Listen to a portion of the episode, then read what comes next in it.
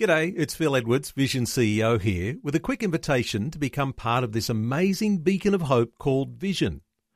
Together we can put our love into action to help people of all kinds build or rebuild their lives on the truth of God. Please consider the part you can play during our upcoming Visionathon appeal, remembering that it's your support that makes Vision possible, including this podcast. Vision Christian Radio is all about connecting faith to life. From inspiring stories about the struggles we all face, to helping you understand the issues going on in the world, to clear and understandable Bible teaching. All peppered with great Christian music, the latest news, and even a few laughs along the way. You're about to experience just a small part of what we do. For the full experience, tune into a Vision Christian Radio FM or AM station near you. Listen online at visionradio.org.au or, or download, download our free app. Let's spend a little bit of time today talking about our Christian faith and from terminology that scientists often like to use when they're talking about hypotheses or they're talking about theories. Our special guest for the next short while is Ron Chatelier. Ron's a physical biochemist who works in the development of medical devices that test blood.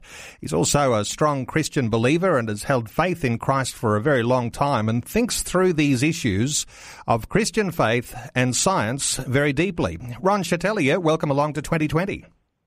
Thank you very much, Neil.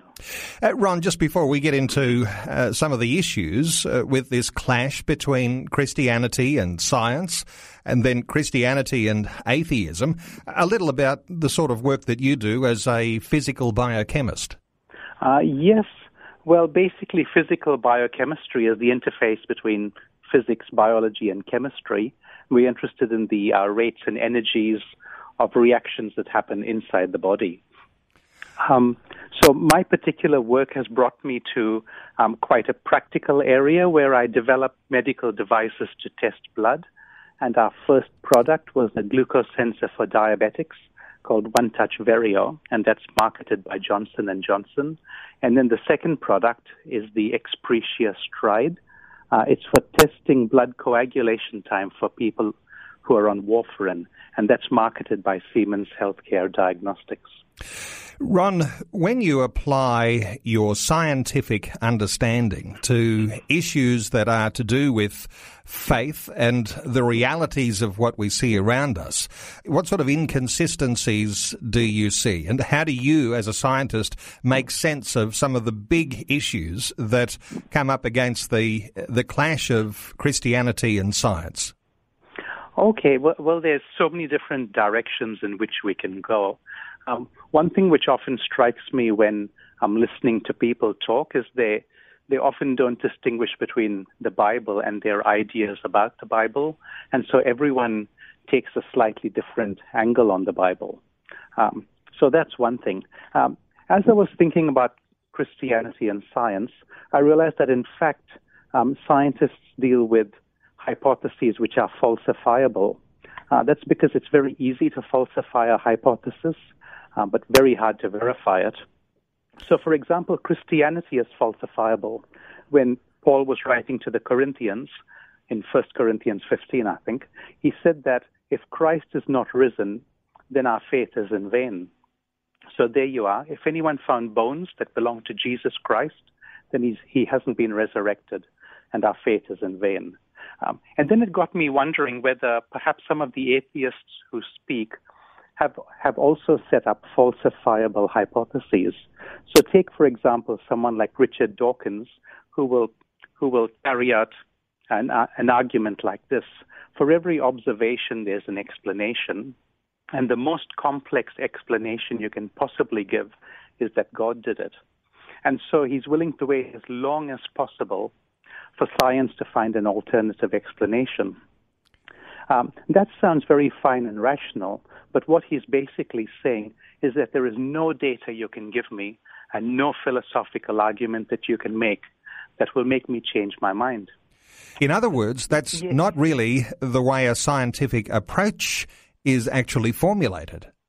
Yes, I didn't want to call it unscientific because that's insulting, and I, I wouldn't go for the ad hominem approach where you um, you attack the person instead of the issue. But you, you could say it's non scientific in the sense that scientists set up hypotheses which can be falsified, and Richard Dawkins and others have set up this way of thinking which cannot be falsified. This is an interesting uh, perspective because when we think of Christianity and we think of the capacity of Christianity to be falsified, and perhaps there's been almost 2,000 years of history in which that Christianity hasn't been able to be falsified, and yet uh, this scientific angle that atheists often take uh, really doesn't leave any capacity for this falsification. Yes, that's right. So um, w- when you talk to someone who adopts this position, you're basically talking along parallel lines which never meet because there is nothing you could say um, that could possibly change their mind. But fortunately, Jesus said that the Holy Spirit would convict us of sin and righteousness and judgment. And so an atheist can still have a power encounter with God and can still change. And I think this sort of thing has happened for, for people like Lee Strobel and so on um, they've been convinced by God rather than by by some uh, clever argument. Uh, that's interesting because uh, it gives uh, some credibility and uh, insight that comes from the personal experiences that people have. Uh, some of those aren't verifiable either, I guess, but but for the individual, that's very meaningful. yes, exactly. The thing about atheism is it does dehumanize the human experience because if you have an encounter with God, then an atheist would lapse into psychobabble and say, well, that's because you missed the love of your father or because you're afraid of dying, or they'll use some other psychological argument to explain away your encounter with God. Um, whereas someone who's of the Christian faith can say, well, that's awesome. You know, keep going for God. I'll support you in prayer. I'll walk with you. So um, I think that's one difference between the two streams of thought. Uh, back to Richard Dawkins, if he doesn't allow for a falsifiability for his hypothesis, and for those who follow him, those who'd call themselves atheists, uh, do they usually recognize that they are outside of a, a scientific model if there is no capacity for this falsifiability? Um, I've listened to various um, Christian apologists debate with Dawkins, and there's some really ex- excellent people such as John Lennox and so on. And I haven't heard anyone else mention this, so I'm, in fact, I'm thinking of emailing John Lennox and maybe Alister McGrath and the others who are out there. Well, stay with us because there's plenty to talk about, Ron, and we'll talk some more about these very different angles that we talk about when we talk about religion and science. And I know that you don't like to separate the two, and I'm interested in your insights as to just how science comes alive when you apply faith in God. We'll come back and we'll talk some more in just a few moments. Ron Chatelier is our guest.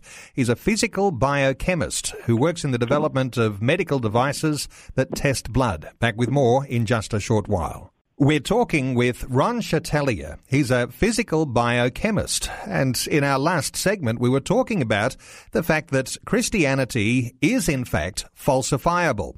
If you believe those words of the Apostle Paul that says, that if Christ is not risen, then your faith is in vain. That means that if someone were to discover the bones of Jesus, then there is something that is falsifiable about our Christian faith. But the same thing is not being said of science, and particularly the science that those who are atheists allude to. Uh, Ron, this whole idea of science and religion, they are in some respects compatible and other respects others are trying to drive a wedge between them. You like to link God and science, don't you?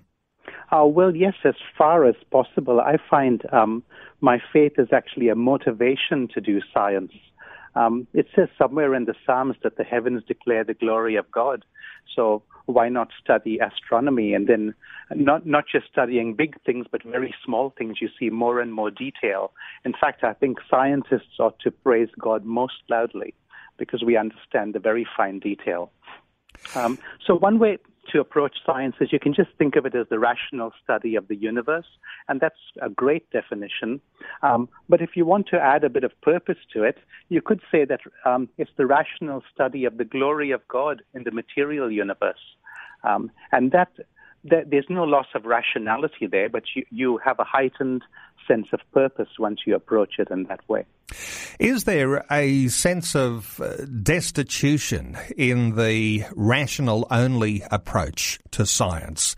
Uh, if you leave the God part out of your scientific research and you're trying to theorize about the universe and about human life, if you if you leave that divine purpose out, is there a a desolate uh, nature of, of science that is just science for science sake? Um, yes, Neil, I haven't thought of it in those terms, but I would imagine that if someone had only a materialistic view of the universe, then as that sense of wonder started to build in them, they would have to try and maybe uh, push it down a little bit because if that wonder gets big enough, it can start looking like worship. And uh, well, that just wouldn't be allowed if you're just a materialist. And so I, I think, yeah, I, I don't know if I'd call it destitution, but I know what you mean. Um, yes. Uh, let's talk about then the way that various beliefs develop. And I know you've given some thought uh, to the way that a scientific theory can develop. And uh, there are some similarities, aren't there, in the way that our faith develops because we all start uh, with a beginning point. Um, yes, and, and thank goodness our faith can develop because if we were to start um, with a, in a small cult or maybe um, with false doctrine, we want to be open and vulnerable so that the Holy Spirit can slowly move us. Um, so one of the things uh, I wrote an article recently, and one of the things that I recommended is that maybe people should treat their beliefs as if it was a hypothesis, because when a scientist sets up a hypothesis and starts collecting data, then he or she could either accept or reject or modify the hypothesis. And in the same way, you may start with a certain set of doctrines, but if you find that there's a better way of thinking about the Bible, or maybe you have more information about the background of the Bible, you might then start to modify that as well. Uh, apart from the fact that a lot of people are born into families where they're a part of a religious tradition and they are presented with a whole bunch of doctrines that are set in place, uh, those things, I guess, need to be rediscovered. But for those who are coming from outside of the Christian church, you do start, don't you, with a perhaps a, a, list of understandings, doctrines, or teachings about God, and then you've got to work through those to actually find out whether they are true or not. It does actually sound like a quite a significant scientific approach to actually knowing what you believe is true. Yes, and fortunately, the Holy Spirit leads us to reading certain books by certain authors. So um, hopefully into the mainstream writing on Christian apologetics and doctrine rather than off to off to the corners.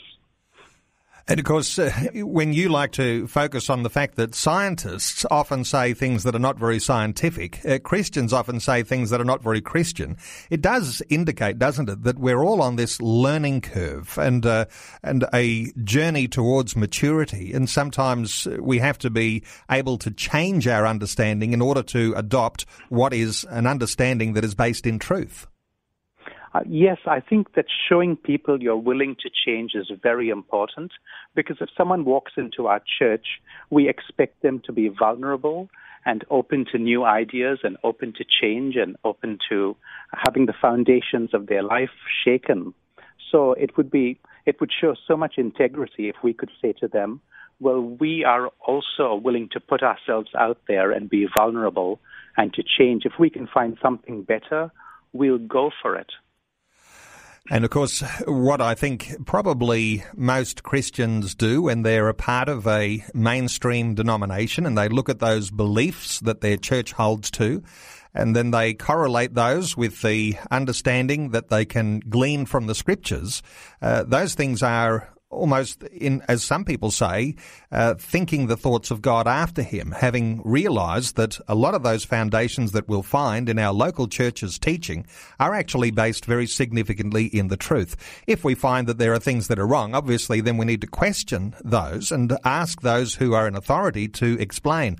That, I suppose, puts a weight of responsibilities on leaders uh, to make sure that they do understand the doctrine about God that comes from the Bible. Uh, yes, that's true. Um, certainly, if, if a pastor goes into the background of a Bible or maybe goes into a, the, the original word in the Greek or Hebrew text, it's very, um, I think, useful and interesting for us. And sometimes I think um, what's sp- spoken about in churches is dumbed down a little bit.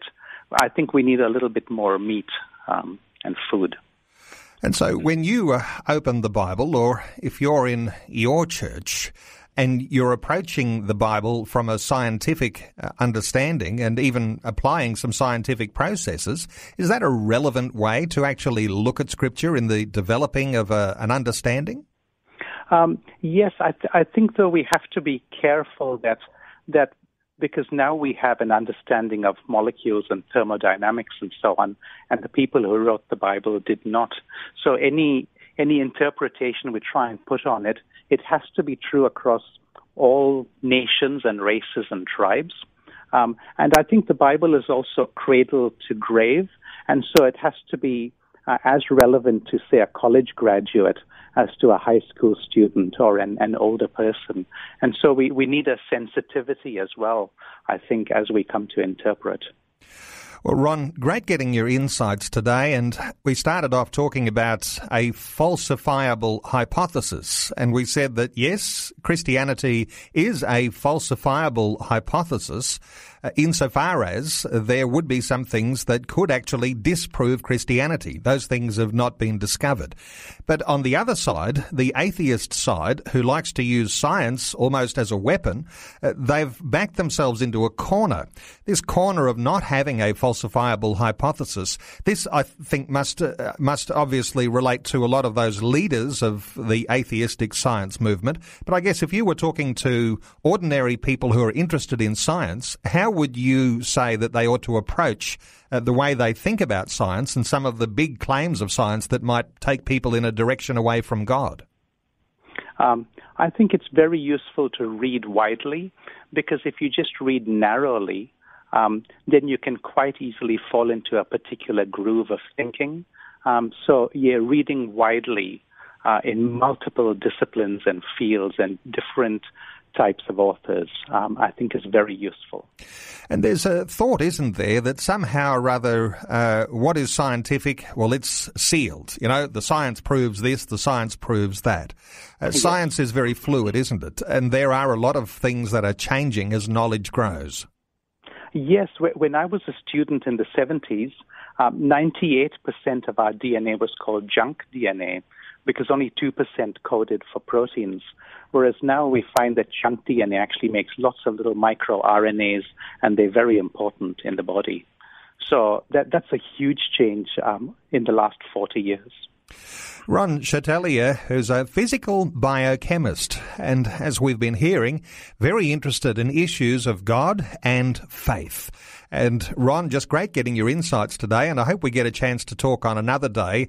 But uh, certainly thank you for taking your time to talk to us today on 2020. You're welcome, Neil. Thank you.